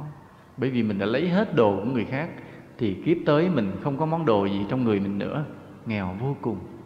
Nên vì vậy biết, mình thấy trước cái người lầm lỗi họ có quả báo, nên mình nhìn thấy đó mà thương họ hoặc là mình thấy cái người họ lầm lỗi là hay mở miệng đâu, chê thiên hạ đó. mở miệng ra là cứ chê người này dở, người kia xấu, chỉ có mình mình hay. Thường mình gặp mấy cái người mà tự cao hay chê người, thấy mình sao? Mình bực, phải không? Ghét. Bực thứ gì đâu mà tự cao tự cao vừa vừa mở miệng cái chê thiên hạ, mấy người đó mình ghét. Nhưng mà sự thật khi mình hiểu nhân quả rồi, mình lại tội nghiệp cái người đó. Vì sao vậy? Cái người mở miệng mà đụng ai cũng chê hết, thì cái người đó trong thời gian tới, họ mất hết cái phước của họ họ sẽ rơi vào cái tình huống rất là hèn kém, rất là hèn kém. Tức là họ luôn luôn dở, làm gì cũng không thành công. Ừ, trí tuệ thì ít, tài sản thì không. Luôn luôn ở trong cái thân phận hèn hạ, bởi vì chê người ta quá rồi, cái mình không còn điều gì tốt nữa hết trơn. Nên mình thấy nó, mình không ghét nữa. Thấy họ tự cao bây giờ, nhưng mà thấy cái quả báo hèn kém mà họ phải chịu mai sau. Rồi mình tội nghiệp cho họ. Vì vậy mà cái người hiểu nhân quả luôn luôn là người khoan dung. Khoan dung bởi vì thấy tội nghiệp cái người lầm lỗi. Chứ mình không có ghét vì cái lầm lỗi của họ. Còn khi mà mình thấy người khác lầm lỗi mà mình ghét, thì tức là mình chưa có cái tâm khoan dung, mà cũng tức là mình chưa hiểu nhân quả cho kỹ. Chưa hiểu nhân quả kỹ. Vì vậy từ đây chúng ta để ý là mình không có ghét cái người lầm lỗi là vậy đó. Nhưng mà không có ghét không có nghĩa là để yên phải tìm cách mình, mình dạy dỗ người ta hướng dẫn người ta độ người ta chuyển hóa người ta đi là như vậy. Một cái điều nữa làm cho mình khoan dung nữa là thế này là nếu mà mình ghét cái người nào quá đó, sau này mình bị giống như vậy nó làm cho mình sợ mà mình không dám ghét cái người có lỗi như có một thời gian vậy, chúng tôi nghe có những người hàng xóm họ chửi lộn với nhau. Họ chửi lộn nhau, họ dùng cái từ rất là thô tục. Mà nếu không nói ra thì mọi người không biết chữ gì, đành phải nói ra. À, nói ra nhưng mà mọi người đừng có cười chúng tôi. Chúng tôi nghe là khi hai người phụ nữ chửi nhau, đã dùng đến cái chữ là con đỉ có nghe rồi phải không? Nếu nghe đều hay nghe hoài, con đỉ dùng những chữ đó để chửi cái người kia nhưng mà đâu ngờ khi mình chửi người ta bằng cái từ đó, thì kiếp nào đó mình sẽ làm cái nghề đó. Sợ như vậy. Vì vậy, ví dụ như khi mình đi ra đường, cái mình thấy có những cái cô gái, họ phải làm tiền làm nghề như vậy. Mà mình đừng có coi thường người ta. Nhiều khi người ta chỉ bị cái khẩu nghiệp thôi. Vì trước đây, kiếp trước đây, người ta lỡ chửi ai quá đáng, mà chửi thường quá đi, chửi nhiều quá đi. Có một câu đó cái đem chửi khắp thiên hạ nên kiếp này phải làm cái nghề đó rất là lâu làm như cả đời. Do chửi cái câu đó sợ lắm. Hoặc là nó có cái câu chửi mà thấy tiếng anh nó cũng chửi mà tiếng việt nam cũng chửi là cái gì? Là đồ chó đẻ. Có nghe không? Bây giờ thì ít nghe câu đó nhưng mà hồi xưa ừ, sao hay chửi nhau thứ đó chửi nặng quá không biết nữa. Còn trong tiếng anh đó là uh, son of a bitch. Son of a bitch cũng là con của một con chó cái thì cũng là đồ chó đẻ đó phải vậy thì cái câu đó mà cái đi chửi thiên hạ thì mình kiếp sau mình là con ai? Cũng là con của một con con chó, cũng được con chó nó đẻ ra. Nó vậy thôi. Tức là mình chửi người ta thế nào mình cũng sẽ được như vậy. Vì vậy, nên từ đây khi mình giận ai quá thì mình đừng có chửi người ta bằng những cái từ nặng như vậy, mà mình phải chửi người ta, mày là đồ vua, mày là hoàng hậu. Để kiếp sau mình sẽ được như vậy, không? Có giận quá anh nhớ chửi vậy đó từ đây về sau mình chế ra cái lời chửi mới đó. Người ta nghe người ta ngạc nhiên mà ta hết giận mình luôn nữa. À, mà mình kiếp sau mình sẽ được như vậy. Giận quá mày mày là đồ đẹp trai. Đó vậy là ngon lành bảo đảm nhất. Rồi trong cái khoan dung nữa thế này nữa là là mình bỏ được cái tâm bỏng sẻn dần dần. Ví dụ như trước đây mình là người hà tiện ít có khi nào mà chịu cho ai cái gì tặng ai cái gì vì sợ hao hụt. Nhưng mà khi hiểu nhân quả rồi bắt đầu mình có cái đôi bàn tay rộng mở. Mình thích biếu thích tặng à, hay cho dần dần. Mới đầu mình cho mình cũng đứt ruột lắm chứ mấy không. Thì nào giờ mình quen vơ vét á bây giờ tự nhiên mình phải cho ai năm ngàn mười ngàn mình đứt ruột lắm. Nhưng mình hiểu nhân quả mình biết sống mà không có biết bố thí thì không có đạo đức. Đó là không có nền tảng đạo đức và kiếp sau nghèo khổ. Và phải biết bố thí thì sau này cái phước mình mới tăng lên từ từ do đó mình ráng bấm bụng, bấm gan, gạt nước mắt mà tặng người ta năm ngàn lần lần như vậy. Nhưng mà nó quen từ từ, quen từ từ lên cái lần lần cái mình sẽ cho được những số tiền lớn hơn, dần dần dần dần. Mà cho đến ngày nào đó, nghĩa là mình sống sống như một tu sĩ thật sự là không có giữ gì cho mình hết. Mình không nghĩ tiền này của mình, tài sản này của mình, chỉ sống vì người khác, sử dụng đồng tiền hợp lý mà không nghĩ là của mình nữa thì tới ngày đó là mình đạt được cái đạo đức đúng rồi đó. Không có nghĩ cái gì là của mình nữa. Nghĩa là tấn thân này cũng phải của mình. Huống hồ là tiền bạc là nhà cửa. Đó là đạt được đạt được tới cái đạo lý về cái tâm buông xả là do mình hiểu nhân quả. Không có dạy gì mình bỏn sẻn hà tiện à, để mà kiếp sau nghèo khổ. Mà luôn luôn dễ dàng rộng lòng bố thí. Mà có những người họ tốt đến cái mức độ là sống là luôn luôn rất thích bố thí nữa, rất thích bố thí. Mới ban đầu mà tập bố thí là mình phải nên là gạt nước mắt mà cho người ta năm ngàn đồng. Nhưng mà khi mình tu mà đến thuần thục, cái lòng mình tốt nhiều kiếp rồi đó, khi mình bố thí mình rất là vui, rất là thích. Thấy cái niềm vui của cái người kia khi mà nhận được một món quà đó, mình nghĩ như chính mình vui vậy. Do đó mà ham thích bố thí, mất cái tâm bỏng sẻn đi và mở được cái tấm lòng thương yêu hay giúp đỡ mọi người. Đó là gọi là cái tâm khoan dung của một người tin hiểu nhân quả là như vậy. Một điều nữa khi mình hiểu nhân quả thì khi mình nhìn tổng quát hết cuộc đời á mình thấy cuộc đời này nó biến thiên theo nghiệp. Là khi sang đó nghèo đó giàu đó khó đó đẹp đó xấu đó khỏe đó mạnh đó yếu đó cuộc đời nó cứ biến thiên đổi qua đổi lại khi thế này khi, khi thế kia theo nghiệp vừa như thực mà vừa như mộng. Đây là cái nhìn, bắt đầu có một cái nhìn của cái sự giải thoát siêu việt. Nếu mình chỉ nhìn trên cái nhân quả không á, thì mình chưa có cái cặp mắt của một bậc thánh. Mà mình chỉ phải thấy là từ cái nhân quả này, cuộc đời nó biến đổi, vô thường thay đổi, nhưng mà thay đổi theo nghiệp là có đó, hết đó hết đó, có đó khi thế này, khi thế kia, và vừa như thực mà vừa như mộng. Khi nào mình nhìn cuộc đời mà mình thấy được cái chỗ này, cuộc đời này như thật mà như mộng, là bắt đầu mình có cái trí của một bậc thánh. Chứ nếu cứ nhìn cuộc đời như mộng, thì mình cũng là một người sống trên mây, không thực tế. Mà nếu thấy cuộc đời này nó thật quá, mình tính nhân quả tội phước xích sao quá, thì mình cũng thuộc lại người tính toán kỹ quá, làm gì mà cũng đo nhân quả, đo phước, đo tội từng chút quá, mình khắc khe quá, người ta sống cũng không nổi. Vì vậy, mình phải hiểu nhân quả cho tới mức rất là sâu, là nhìn thấy cuộc đời như là thật, như là mộng. Đó, bắt đầu cái tính cách mình siêu việt, mình sống với một cái tâm bắt đầu bình an, tự tại, giải thoát dần dần. Đó, là từ nơi cái luật nhân quả mà tâm mình đi sâu vào cái sự giải thoát chứ không phải là hiểu nhân quả rồi chỉ hiểu tội phước không? Không phải. Hiểu nhân quả mà đến chiều sâu rồi đó, bắt đầu thành cái trí bát nhã, là nhìn cuộc đời biến thiên như mộng như thực, nên tâm mình bình thản, siêu thoát, là như vậy. Hôm nay mình nói về cái luật nhân quả, nhưng kỳ thực khi mà đào sâu rồi thì có một cái nhìn minh triết, bình an tự tại. Sống có trách nhiệm, sống siêng năng với cuộc đời nhưng mà không có vướng bận với cuộc đời. Đó là cái cái cái tính cách của một người có niềm tin nhân quả. Một cái tính cách của một người có niềm tin nhân quả nữa là kỹ lưỡng.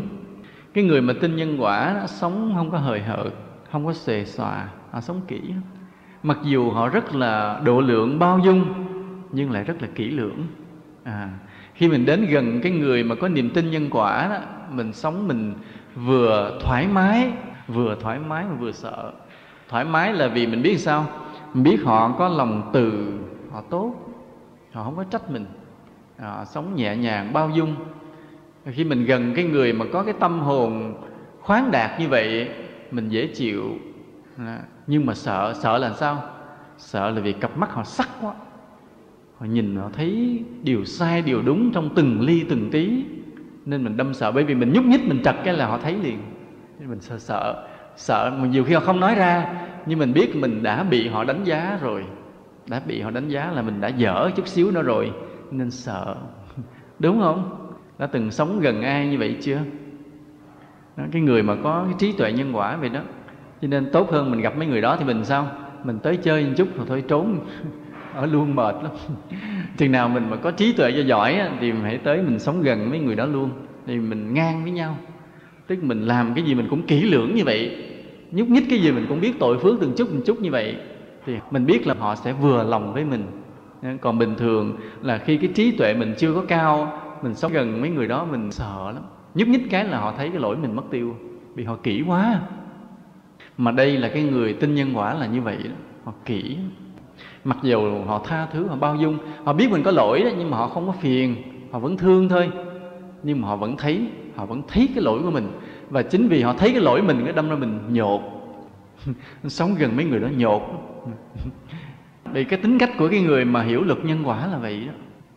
Họ rất là bao dung mà rất là kỹ lưỡng. Bởi vì biết sao? Biết là cái gì cũng có quả báo, do đó cẩn thận lắm, không có dám như vậy. Mỗi một chút gì đều có cái quả báo à, ví dụ như là mình đứng ngồi không đúng chỗ thì khi cũng thành cái tội nó lạ như vậy. Ví dụ như là khi một vị giảng sư mà ngồi mà, mà sắp cái bàn giảng mình mà ngồi ngay trước phật thật ra cũng không phải là một cái hay. Nhưng vì chùa chúng ta tôn trọng cái người giáo thọ cho nên sắp cái bàn ngay giữa để mà dễ giảng chứ sự thật mà ngồi ngay trước mặt phật như vậy quay lưng về phía phật không hay. Chút xíu vậy chứ cũng thành tội nên do đó là chúng ta nên sắp cái bàn giảng xéo một bên. Như chỗ cái bàn mà xuống công viên vậy là đúng nhất. Mình kê lên cao cao một chút, vậy là hay hơn hay hơn ngồi vậy. Chứ sự thật mà chúng tôi mà ngồi ngay giữa, bởi vì mình nhập gia tùy tục á, đến đây nghĩa là quý sư sắp như vậy, mình phải nhu thuận, mình không dám cự nữ à, đành phải vậy. Nhưng mà cái lưng cứ nhột nhột nhột. Sợ. Về trên phật dòm xuống á, mình nói trật chữ nào cái phật biết, phật rầy nhưng mà cũng hơi vô lễ. Ờ, đó, chúng ta thấy mỗi việc trong đời sống này nó có gì, nó có chút chút chút chút thành tội, thành phước hết. Do đó là mình cẩn thận lắm, không có dám bừa bãi. Nên chúng ta nhớ cái câu chuyện ở trong nhà thiền vậy là có một cái thiền sư là ông sống giới hành nghiêm túc, đắc đạo. Thì một lần đó có vị thần thọ giới hiện lên. Thì ông mới nói rằng, ông là ai? Nói con là thần hộ giới vị thần mà để nói thì ông mới nói ngươi xem ta còn cái lỗi gì không? Nó hòa thượng thì giới đức rất là viên mãn nhưng mà chỉ có một chút là khi ăn cơm khi mà uống nước á hòa thượng nên rót vào trong cái chén khoắn khoắn cho nó hết luôn. Chứ đừng có bỏ chén. Tức là những cái vị thần thánh ở trong cõi vô hình đó, họ kỹ về tội phước tới từng ly từng tí một như vậy. Rất là sợ rất là sợ. Nhưng mà trong cái đời sống hiện nay của con người ở thời đại văn minh đó, người ta phí phạm dữ lắm chúng ta nghe nói ở những cái nhà hàng vậy, mỗi buổi tối xuống mà họ đổ thức ăn dư đó. Thì khi đổ hai, ba trăm ký thức ăn dư. Nào là cơm rồi thịt, rau, cà, rồi đổ vì nó dư rồi, không có sử dụng, không có tìm cách sử dụng lại. Thì chúng ta thấy cái đó thành cái tội chung của nhân loại, cái tội chung của nhân loại. Vì con người đã đổ bỏ những cái thức ăn mà đáng lẽ là sẽ giúp cho những người khác cũng có thể sống được.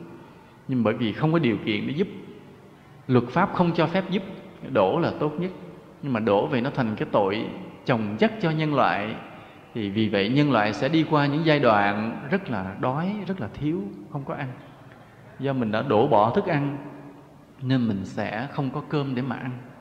Ở đây là có một thời gian vậy chúng ta nghe ông bà mình nói nghĩa là gạo là hạt ngọc của trời cho. Hồi nhỏ mình nghe vậy phải không? Lớn lên rồi mình hết nghe chứ hồi đó luôn luôn nó như là một viên ngọc. Bởi vì trong đó nó là cái thức ăn, cái sử dụng được là công lao của nhiều người trong đó. Mọi điều đều phải ráng mà tiết kiệm. Mà tiết kiệm như vậy mới không mang tội. Thì đây là một cái tính chất của trí tuệ của một người mà tin nhân quả hoặc cẩn thận đối với việc tội, việc phước từng ly, từng tí một. Việc gì cũng có cái quả báo, cho nên cẩn thận dữ lắm. Mà trí tuệ càng sâu chừng nào thì càng thấy được cái nhân quả trong cái vi tế từng ly, từng tí chừng đó. Ví dụ mình là người phàm, mình hiểu nhân quả sơ sơ à. mình hiểu là gieo nhân nào gặt quả đó, trồng cây nào hưởng trái đó, làm ác là gặt ác, làm phước là gặt phước. Mình nghĩ như vậy, đơn giản vậy, nhưng mà sự thật là đường đi nhân quả tinh vi sâu xa, kỳ lạ lắm. Vậy, nó từng ly từng tí một là trong cái thái độ của chúng ta trong cuộc sống. Ví dụ mình đối với mọi người, mình luôn luôn có cái nhún nhường. Mình nói những lời nói tôn trọng, lúc nào cũng lịch sự, cũng nhã nhặn. Không ngờ nó cũng thành một cái phước, đời sau mình làm quan lớn, mình không ngờ nữa. Bởi vì cái tâm mà tôn trọng mọi người tạo thành cái phước làm quan, làm lãnh tụ, làm cán bộ lớn. Vậy. Còn cái tâm mà khinh người thì mắc cái quả báo là sau này là mình làm người hèn kém để người ta sai bảo lại. Mỗi cái từng chút vì vậy, khi mình gặp con người mình nói chuyện là từng cái ý nghĩ của mình mình cũng giữ gìn đó, không dám khởi một cái ý khinh người nữa. Ví dụ thấy một cái người đó họ sai lầm, họ dở, họ kém, họ tật nguyền, họ nghèo khổ, trong tâm mình một niệm nhỏ khinh chê cũng không dám nữa. Kỹ lưỡng như vậy, cẩn thận như vậy, đó là cái tính chất của cái người gọi là người hiểu biết nhân quả kỹ như vậy. Một cái tính cách nữa của cái người tin nhân quả nó là biết kính người đáng kính. Vì sao vậy? Bởi vì trong nhân quả đó, cái nhân cách của mình tăng lên được là do mình kính cái người đáng kính. Ví dụ như là chúng ta gặp cái người đó có đạo đức, đó là một cái giáo sư, một bác sĩ có lương tâm, một cán bộ viên chức nhà nước liêm khiết, tận tụy với dân những người như vậy mình kính trọng họ. Mà mình kính trọng được cái người đáng kính, tự nhiên cái nhân cách mình tăng lên. Tự nhiên mình biết sai, biết đúng, biết tội, biết phước, ăn nói, đi đứng rồi nó chuẩn mực, nó đàng hoàng lại liền. Lạ như vậy. Còn mà mình không có kính người đáng kính, ví dụ cái người đó rất đáng kính, mà trong tâm mình coi thường, tự nhiên cái tướng đi mình lóc chóc liền. Ngộ như vậy, nó lạ như vậy. Tự nhiên cái cười của mình nó cũng vô duyên, nó trơ trẽn, nó nham nhở nhưng mà khi mà mình biết kính trọng con người, nhất là những người đáng kính, thì những cái phước nó tăng lên, cái nhân cách mình tăng lên theo mình không hay. Lúc mình đi đứng chuẩn mực, điềm đạm, nói câu nào nó rõ ràng, ý tứ câu đó, làm cho người khác cũng nể mình. Đây là một cái điều rất là vô hình. Nhiều khi dạy nó cũng không thành được nữa. Ví dụ mình dạy con cái mình, con phải đi đứng nói năng đàng hoàng nha con, đừng lóc chóc nha con. Không được, lớn lên rồi nó cũng lóc chóc còn mình biết dạy nó kính người đáng kính hàng xóm hay là có bác hai bác ba là người lớn tuổi nghe con con gặp con phải kính chào biết dạ thưa. À, đối với thầy cô giáo con phải luôn luôn vâng lời ngoan ngoãn mình dạy nó kính người đáng kính. Vậy cho lớn lên chút xíu nó đàng hoàng nó liền nó có tư cách liền. Đây là đi dạy con mà đi theo nhân quả rất là thành công. Chứ không phải là mình muốn nó đàng hoàng nó đàng hoàng đâu mà phải dạy nó biết kính trọng người đáng kính thì tự nhiên nó sẽ đàng hoàng. À, mà trong cái nhân mà kính người đáng kính thì ai là người đáng kính nhất trên đời này? Ai? Phật đúng. Đó phật đúng. Vì vậy mà khi mà chúng ta tôn kính phật á chúng ta được hai điều lợi trước mắt. Vô số điều lợi nhưng mà chúng ta được hai điều lợi trước mắt. Cái điều lợi thứ nhất á, là nhân cách của mình tăng lên rất nhanh. Cái điều lợi thứ hai á, là mình sẽ được phật gia hộ thầm thầm trong đời sống của mình. Đó là được hai cái lợi trước chứ còn vô số điều lợi khác. Ví dụ như mình sẽ được lợi là mình sẽ đắc đạo về sau luôn. Nhưng mà cái đó là quả báo rất là lớn về lâu về dài. Còn quả báo trước mắt á, là mình được cái nhân cách rất là tốt. Ừ, có cái uy đức người ta nhìn vô người ta nể. Và trong mọi việc mình làm á, thường là có những cái may mắn ngầm ngầm ngầm ngầm là vì mình được được gia hộ được che chở. Do đó là người đệ tử Phật chúng ta phải siêng năng lễ kính Phật. Không có được lười cái việc này. Là mỗi ngày mình phải bỏ ra một thời gian à, nhất định nào đó để lạy Phật với tất cả lòng tôn kính của mình. Mà người nào mà được như vậy thì cái phước tu của mình nó được bảo đảm lâu dài bền bỉ.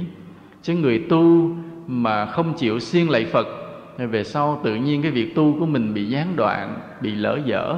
Cái thời gian trước mình thấy mình tinh tấn, nhưng thời gian sau nhưng mình thấy mình lười giải đãi. Hoặc là gặp chuyện này, gặp chuyện kia, cản trở, khiến mình không có công phu, đều đặn như trước nữa. Đó. còn nếu mình siêng năng lạy phật, tự nhiên mình được gia hộ, khiến cái sức tu của mình, sự siêng năng của mình nó được kéo dài hoài, kéo dài hoài như vậy vì vậy là người đệ tử phật phải biết lạy phật là vậy. Rồi thêm nữa là trong cái kính người đáng kính này gọi là tính chất của nhân quả, là chúng ta luôn luôn biết tìm điểm hay của người khác để mình quý mến. Trong cuộc sống chúng ta với những huynh đệ, bạn bè chung quanh thì ai cũng có điều hay, ai cũng có điều dở nhân vô thập toàn, kể cả những tu sĩ cũng vậy, kể cả tăng ni cũng vậy, là những người tăng ni thì họ dành cả đời để họ tu thì chắc là họ hay hơn mình. Nhưng mà nếu mình căng ra mà mình soi xét cho kỹ thì vẫn còn khuyết điểm, phải không? Luôn luôn còn quý sư, phải không? Có ai hết khuyết điểm này giơ tay lên? Không dám không dám nói mình hết khuyết điểm, phải không? Đó, người tu cũng vậy. Nhưng mà nếu so với người cư sĩ thì chắc là người tu có điều hơn. Vì người tu có điều hơn nên mình phải kính trọng. Nhưng bây giờ mình hạ thấp xuống là mình nói huynh đệ, cư sĩ ngang ngang với mình. Ai cũng vậy, cũng có điểm hay và cũng có điểm dở. Mà khi mình nhìn một con người thì mình cố gắng, mình tìm điểm hay để mình quý mến. Đó là cái thái độ sống đúng như vậy, theo cái nhân quả. Có những người có cái bệnh là khi chơi với ai thì hay tìm cái điều xấu của người ta, hay soi mói những điều xấu người ta. Và khi người ta làm cái gì thì hay suy diễn xấu cho người ta như vậy. Dù thấy người ta đi vào nhà ăn vội chút xíu thì nghĩ thứ tham ăn đói không biết kiềm chế nghĩ xấu mà trong khi không phải vậy. Lý do người ta khác. Lý do người ta là vội vàng vào để người ta gặp ai người ta nhắc cái chuyện gì đó thôi. À, người ta vội chút xíu chuyện khác. Nhưng mình dễ nghĩ xấu ai làm gì cũng nghĩ xấu cho ai làm gì cũng nghĩ xấu. Ví dụ như là thấy một ông giảng sư ngồi giảng vậy đó thì cũng ráng nghĩ xấu đó. Nghĩ xấu làm sao? Nghĩ sao ngồi giảng mà cứ làm duyên hoài. Có ai nghĩ vậy không? Đừng nghĩ về tội nghiệp tôi nha. Nên sống trên đời vậy là chúng ta ráng tìm cái điểm hay. Bởi vì mình không tìm thôi, chứ mình tìm lát thì mình phát hiện ra người ta hay mình lum. Ví dụ như ông sư đứng đó vậy. Đó, mình nhìn thấy sư trề trề cái môi đó, mình thấy sao dễ thương. Đó, vậy. Cũng có cái hay. Vậy rồi, nhiều khi thấy sư nghiêm, nhưng mà có những lúc mình thấy sư thiệt là là người từ bi hiền lành dễ mến như vậy khi mình nhìn một người mình cố tìm điểm hay, lát ra tùm lum điểm hết trơn. Thứ nhất là những người đã cùng nhau ngồi ở đây mà nghe giảng thì bảo đảm là ai cũng có cái tâm tốt mới ngồi đây. Chứ người có tâm xấu không vô đây. Người tâm xấu này đi đâu á, không có đây, phải không? Một cái đặc tính nữa của cái người mà tin nhân quả nữa thế này, là khi hiểu nhân quả sâu rồi thì không dám cầu phước. À trong khi cái khởi điểm của nhân quả là do mình hiểu tội phước, do mình hiểu tội phước mà mình tránh cái điều tội, mình làm cái điều phước, tránh điều ác, làm điều thiện, nó để mình được phước ở mai sau. Đó là cái căn bản của cái suy nghĩ về nhân quả. Nhưng mà khi hiểu sâu rồi thì lại không dám cầu phước nữa. Là vì sao vậy? Là bởi vì mình biết mới là nguyên một cái chuỗi hệ quả nó đi tới như thế này. Là khi mà mình cầu phước á, thì nó phát sinh cái tâm gì? Tâm? Tâm gì? Ích kỷ phải không? Đó. ví dụ mình cho người ta 10 ngàn mà trong đầu mình nghĩ tới cái này cho kiếp sau thành trăm ngàn rồi nha nó vậy. Thì cái tâm nó tâm ích kỷ quý vị. Mà tâm ích kỷ á, thì nó sẽ tạo ra cái tâm gì? Tâm gì? Tâm ác độc. Nhớ, ích kỷ luôn luôn tạo ra tâm ác độc. Đó là hệ quả tâm lý. Mà ác độc thì nó sẽ khiến cái gì xảy ra tiếp? Khi mà tâm mình ác độc rồi thì sẽ làm sao?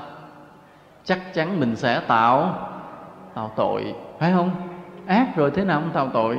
Mà khi tạo tội rồi thì điều gì nó tới? Điều gì? Phải thọ quả quả báo khổ. Đó. Nên chúng ta thấy từ một cái cầu phước, rồi cái nó làm tăng trưởng tâm ích kỷ. Có ích kỷ rồi sẽ làm phát sinh tâm ác độc. Có ác độc rồi thì mình sẽ tạo tội. Có tạo tội rồi mình thọ báo. Đó, vì hiểu như vậy, cho nên tuy biết nhân quả là xử lý tội phước mà mình không dám cầu phước, không dám cầu phước đây là cái chỗ khi mà mình hiểu điều này rồi, mình giật mình. Giật mình là bao nhiêu năm qua mình đi chùa, khi mà quỳ lạy phật, mình toàn cầu cho mình không? Cầu cho con làm ăn được buôn may bán đắt cho con con học giỏi thi đậu, toàn cầu cho mình không? Vì vậy 10 năm đi chùa là 10 năm tu tập cái lòng ích kỷ. Thì nguy hiểm không? Quá nguy hiểm. Đó là lý do chúng ta thấy nhiều người đi chùa lâu mà tâm không có tốt đi chùa lâu mà tâm càng lúc càng phiền não, sân hận mà xấu là chỉ vì sao? Bởi vì tu tập cái pháp môn ích kỷ. Ngày nào cũng tới trước bàn phật quỳ lạy cho mình, cầu cho mình. Hư từ từ cái tâm hồn của mình mà mình không hay. Không ngờ mà ở đây bao nhiêu người bị? Bao nhiêu người bị? Hầu hết đều bị. Nếu một trăm người đi chùa thì hết một trăm lẻ một người. Quỳ trước bàn Phật cầu cho mình cái gì đó nên bữa nào đó, các sư á, đặt cái máy máy ghi âm mà ghi được cái tâm lời cầu nguyện để ngay chỗ này, để ngay chỗ này. Tới chiều tối mở ra nghe lại thì mình sẽ thấy toàn cầu vậy đó. Nay lại cúng sư có 10 ngàn, bỏ vô cái chuông có 5 ngàn, cầu quá chừng cầu luôn. Cầu mà nhiều khi thủ tướng còn làm không nổi nữa, ví dụ. Đó là nguy hiểm. Mà cứ tu theo cái kiểu như vậy thì càng đi chùa lâu chừng nào thì tâm mình càng xấu chừng đó nên vì vậy là hiểu nhân quả rồi không dám cầu phước, mỗi khi quỳ trước bằng phật mà cầu, mình cầu điều gì? Mình cầu điều gì? Mình cầu cái điều tốt đẹp cho cho tất cả chúng sinh, cho bá gia, bá tánh, không cầu cho mình. Ví dụ như mình rất thích được buôn may bán đắt, vì mình nghĩ điều đó điều tốt, thì mình cầu làm sao? Không cầu cho mình nữa mà cầu cho mọi người. Cầu cho khắp nơi mọi người được làm ăn thuận lợi nghĩa là ai buông thì sẽ may, ai bán thì sẽ đắt, phải không? Đó. Ai học thì sẽ giỏi, ai thi thì sẽ đậu. Vân vân. Nghĩa là cái gì mình tính cầu cho mình thì hãy cầu cho tất cả mọi người. Như vậy đó đó là người biết tu. Thì như vậy mình đi chùa 10 năm, mình cứ cầu hết cho bá gia, bá tánh thì cái tâm mình rất là tốt, rất là tốt, càng ngày càng tốt lên. Một cái đặc biệt của người tin nhân quả nữa là không có bị chấp không không bị chấp không chấp không là cái gì? Vì có một thời gian, người ta hay chú trọng cái đạo lý bát nhã, là nhìn thấy cuộc đời cái gì cũng không, mà cái điều đó được nhắc trong mỗi thời tụng kinh. Trong cái bài bát nhã tâm kinh xá lợi tử sắc bất gì không không bất gì sắc sắc tức thì không không tức thì sắc, họ tưởng hành thức diệt phục như thị thì có đại khái vậy đó. Nghĩa là cứ nhắc là cuộc đời này là không, cái gì cũng không. Và ai mà càng thấy cuộc đời này không chừng nào thì người đó được coi là người tu cao siêu chừng nãy. Nên có một thời gian rất dài, cái giới tu sĩ hay học giả trong đạo phật thi đua nhau nói về lý không. Nghĩa là ai cứ nói cái gì cũng không không hết là người đó cao siêu. Và các giảng sư cũng thi đua nhau nói về không hệ cái gì cũng không không hết là ông giảng sư đó cao. Và vô tình nó tạo thành một cái chấp không trong cái giới đạo phật. Và người đạo phật lại nhìn cuộc đời thấy gì cũng không hết, thấy gì cũng hư ảo thế diện không có thật. Giờ cũng tạm bợ à, sống bất cần đời. Không có chú trọng, không quan trọng điều gì hết, xề xòa, hời hợt. Là sống thản nhiên, mà coi như vậy mới gọi là tự tại. Không ngờ giết đạo phật. Thấy cái gì cũng không hết, tức là đạo phật tự sát, tức là tự vô hiệu hóa đạo phật. Nhưng mà người hiểu nhân quả thì không có bị chấp không như vậy. Vì sao vậy? Vì đúng cuộc đời này là vô thường, tạm bợ thiệt chứ không phải không nhưng mà trong cái vô thường tạm bợ đó, mọi việc biến thiên theo nhân quả. Chứ không phải là ngẫu nhiên, không có bừa bãi. Như mình thấy là người đó chết, người đó sinh ra, người đó giàu, người đó nghèo. Mọi chuyện như mộng, như một giấc mộng. Nhưng trong cái giấc mộng đó, biến thiên theo nhân quả tội phước. Chứ không phải là ngẫu nhiên là muốn giàu giàu lên tới chuyện xẹp, vô thường xẹp mất. Người đó sống sống thì chết chết chết, trúng gió, chết đại, không có không có người đó. Khi không trúng gió chết đại, không có có nhân, có quả, có lý do hết đó. Mà mình không biết thôi, đều có nhân quả chi phối ở trong. Nên hiểu nhân quả, kỹ lưỡng. Mình xem xét từng chút từng chút một mọi điều, thì mình không dám coi cái gì cũng là không. Cuộc đời đúng là vô thường tạm bợ, nhưng mà tội phước chi phối rất là kỹ. Nên người hiểu nhân quả thì không có bị chấp không. À, chính vì cái chấp không nó nguy hiểm như vậy, nó tàn phá đạo phật như vậy, có một vị thiền sư đã nói, thà chấp có bằng núi tu di hơn là chấp không như hạt cải. Thà là chấp có đi, biết sợ cái tội phước đi, vậy chứ người đó sẽ là người tốt. Còn cái người lỡ có một chút chấp không rồi đó, người đó sẽ sống một đời vô trách nhiệm. Thấy cuộc đời này là hư ảo, mình không cần phải đóng góp, phải lo gì cho cuộc đời này hết, thì thái độ đó rất là nguy hiểm gọi là tiêu cực, thụ động, không phải. Nên thà là cứ thấy cuộc đời là có tội, có phước, vậy mình sống tốt hơn. Cái bài này chưa có hết. Thôi để lần khác chúng ta nói tiếp ha. Rồi để trả lời vài câu hỏi, bị hết thời gian rồi. Câu hỏi là, những hương linh ở cảnh giới siêu hình có tác động vào tư tưởng người trần thế được hay không? Thưa, có. Xin thưa là người ở cõi siêu hình tác động vào tâm của người sống được xin thưa như vậy, chứ đừng tưởng là không nha. Ví dụ mình, người sống á, mình tác động vào tâm của nhau được bằng cái lời nói không? Mình đến mình khuyên bảo, mình nói mình thuyết phục bằng lời nói. Còn cái người âm á, họ cũng tác động thẳng vào tâm mình mình không hay. Nên có những khi mình vui, mình buồn, bất chừng là coi chừng mình bị tác động bởi thế giới âm. Có khi có những gia đình bị sống xào xáo, bất an, gây gỗ. Nhiều khi không phải tại người sống mà tại người chết. Trong cái gia đình nó có người âm, họ không được thỏa mãn, họ không được cúng cho ăn họ không được cầu siêu họ bực bội họ quậy lên họ tác động vào cái người sống. Nên vì vậy mà nếu mà bởi trong kinh mới có hay là âm siêu dương thới âm có siêu dương mới thới. Thới tức là hưng thịnh đó, đời sống an vui là sung mãn và dễ chịu mà do âm siêu. Tức là hai cái cõi có tương quan với nhau chứ chúng ta đừng nghĩ là không tương quan nha vì vậy mà chúng ta biết tu đó, mình phải chú ý, mình thương cái người cõi âm. Mình phải thương cái chúng sinh ở thế giới siêu hình. Mình không thấy, nhưng mà vì phật dạy, mình biết là có. Nên mình phải thương yêu. Mình phải thường tụng cầu siêu cho người cõi âm. Mình phải hay cúng thí thực cho người cõi âm. Mình tụng kinh cho họ nghe. Thì họ được siêu, họ được no đủ rồi. Tự nhiên cái đời sống của người cõi dương này cũng may mắn hơn nữa. Mà nếu khắp nơi ai cũng biết như vậy, khắp nơi thế giới ai cũng biết như vậy tự nhiên thế giới này cũng êm ấm hơn, thanh bình hơn, hạnh phúc hơn nữa. Đó, nhớ như vậy. Chứ không phải mình đi làm phước là cứ cứu người dương không đâu. Cứ đi nạn lục thiên tai mình đi cứu riết mà tốt không phải đâu. Cả cái người âm cũng đang rất cần sự cứu giúp của mình. Mình phải biết làm là như vậy đó. Quan trọng lắm. Đừng tưởng là âm dương cách biệt không có đâu. Bởi vì cái bài giảng hôm nay chúng tôi giảng chưa hết cho nên có người hỏi câu này là nghĩ là nhân quả rồi thì không cần phải có địa ngục mới thọ báo, bởi vì thọ báo nó sẽ xảy ra liền, không có đâu.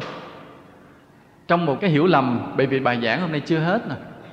Chứ trong một cái hiểu lầm của người tin nhân quả là thế này, là xem thường vai trò của thần thánh. Cái người mà hiểu nhân quả rồi đó, dễ bị một cái ý niệm sai là xem thường vai trò của thần thánh. Thì phần sau chúng ta mới nói, mày bị hôm nay hết giờ rồi, cho nên mình nghĩ thì lần sau chúng ta gặp lại, chúng ta nói tiếp về vấn đề này. Cho nên phải tin là có thiên đường, có địa ngục nha.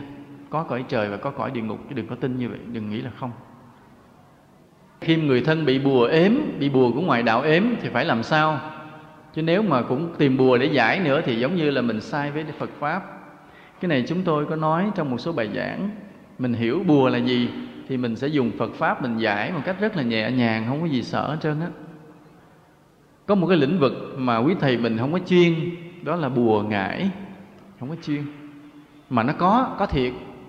Có những pháp sư họ xài bùa, xài ngải. Họ dùng âm binh họ tấn công mình được, họ hại mình được. Ừ, hại mình được. Mà lỡ khi mà gia đình mình bị bùa ngải, mình lính quýnh thì mình thấy quý thầy đâu biết bùa. Cái mình lật đật đi kiếm ông thầy bùa khác. Thế là mình rơi vào ngoại đạo sai lầm liền. Không phải. Trong đạo phật mình có phương pháp hết là thế này mình hiểu thế này. Bùa tức là năng lực của âm binh. Ông thầy bùa đó, muốn có luyện thành công bùa đó đâu phải do cái câu chú của ông mà ông vẽ vẽ vẽ mà thành không phải là phải nuôi âm binh trong nhiều năm. Ông phải nuôi ăn. Mà âm binh là gì? Âm binh tức là những cái vong ở trong cõi giới siêu hình mà họ vất va vất vưởng. Thì bây giờ tự nhiên có cái ông thầy bùa ông nuôi. Thì có một ông thầy bùa ông cứ kêu lại ông cho ăn mỗi ngày ông cứ kêu làm cho ăn. Thế là cái lực lượng âm binh nó cứ tập trung lại từ từ, tập trung lại từ từ. Tập trung lại dần dần dần dần lại. Cái lâu ngày cái thành một cái lực lượng, lúc đó ổng sai đi làm cái gì thì sẽ đi làm cái đó. Sai đi phá nhà ai thì sẽ phá nhà người ta. Mà tâm ông thầy bùa đó mà xấu á, thì ông sai đi làm chuyện bậy, thì cả ông thầy bùa và âm binh đều bị tội. Thì khi mình biết điều đó rồi á, dễ lắm. Ví dụ nhà mình có bị bùa ếm, thì không có chống lại vì âm binh cũng là chúng sinh mà, cũng là những chúng sinh đáng thương thôi. Thì mình bày ra thức ăn rồi mình mời họ tới ăn luôn. Thì lúc mà họ tới giờ họ lại họ phá nhà mình đó, thì giờ đó mình bày thức ăn ra mình mời họ ăn. Mình khấn là những âm binh nào đến đây với ác tâm, xin hãy ăn thức ăn này, hãy nghe tụng kinh này và hãy mở lòng từ tin nhân quả quy y tam bảo. Mình đứng mình mời họ ăn mà mình tụng kinh họ nghe. Thì những cái âm binh đó, bao nhiêu năm là cứ bị cho ăn và suối làm điều ác bây giờ tới đây cũng được cho ăn, nhưng mà suối tu thì lần lần tâm họ sao? Chuyển liền. Âm binh nó sẽ thay đổi, họ không phá nữa. Mà chúng tôi đã dùng phương pháp này đã giúp mấy người rồi. Cũng bị âm binh bị bùa phá. Chúng tôi chỉ khuyên là về cúng thí thực cho âm binh cho thầy. Biết là họ dùng bùa đó bị mời âm binh tới bày ra ăn, cúng tụng kinh nghe hết liền. Hết liền nó tức khắc. Mình chỉ dùng phật pháp thôi. Dùng kinh phật và dùng phương pháp cúng thí thực, giải bùa liền, không gì phải sợ hễ mà âm binh đông chừng nào thì mình cứ cúng nhiều vậy, lâu ngày chừng đấy, mà hết và khi hết rất là đẹp. Mọi chuyện rất là tốt đẹp. Mình không cần phải dùng tới thầy bùa. Tứ lại quý sư ở đây là xong chuyện hết, quý sư. Thôi bây giờ mình nghỉ nha.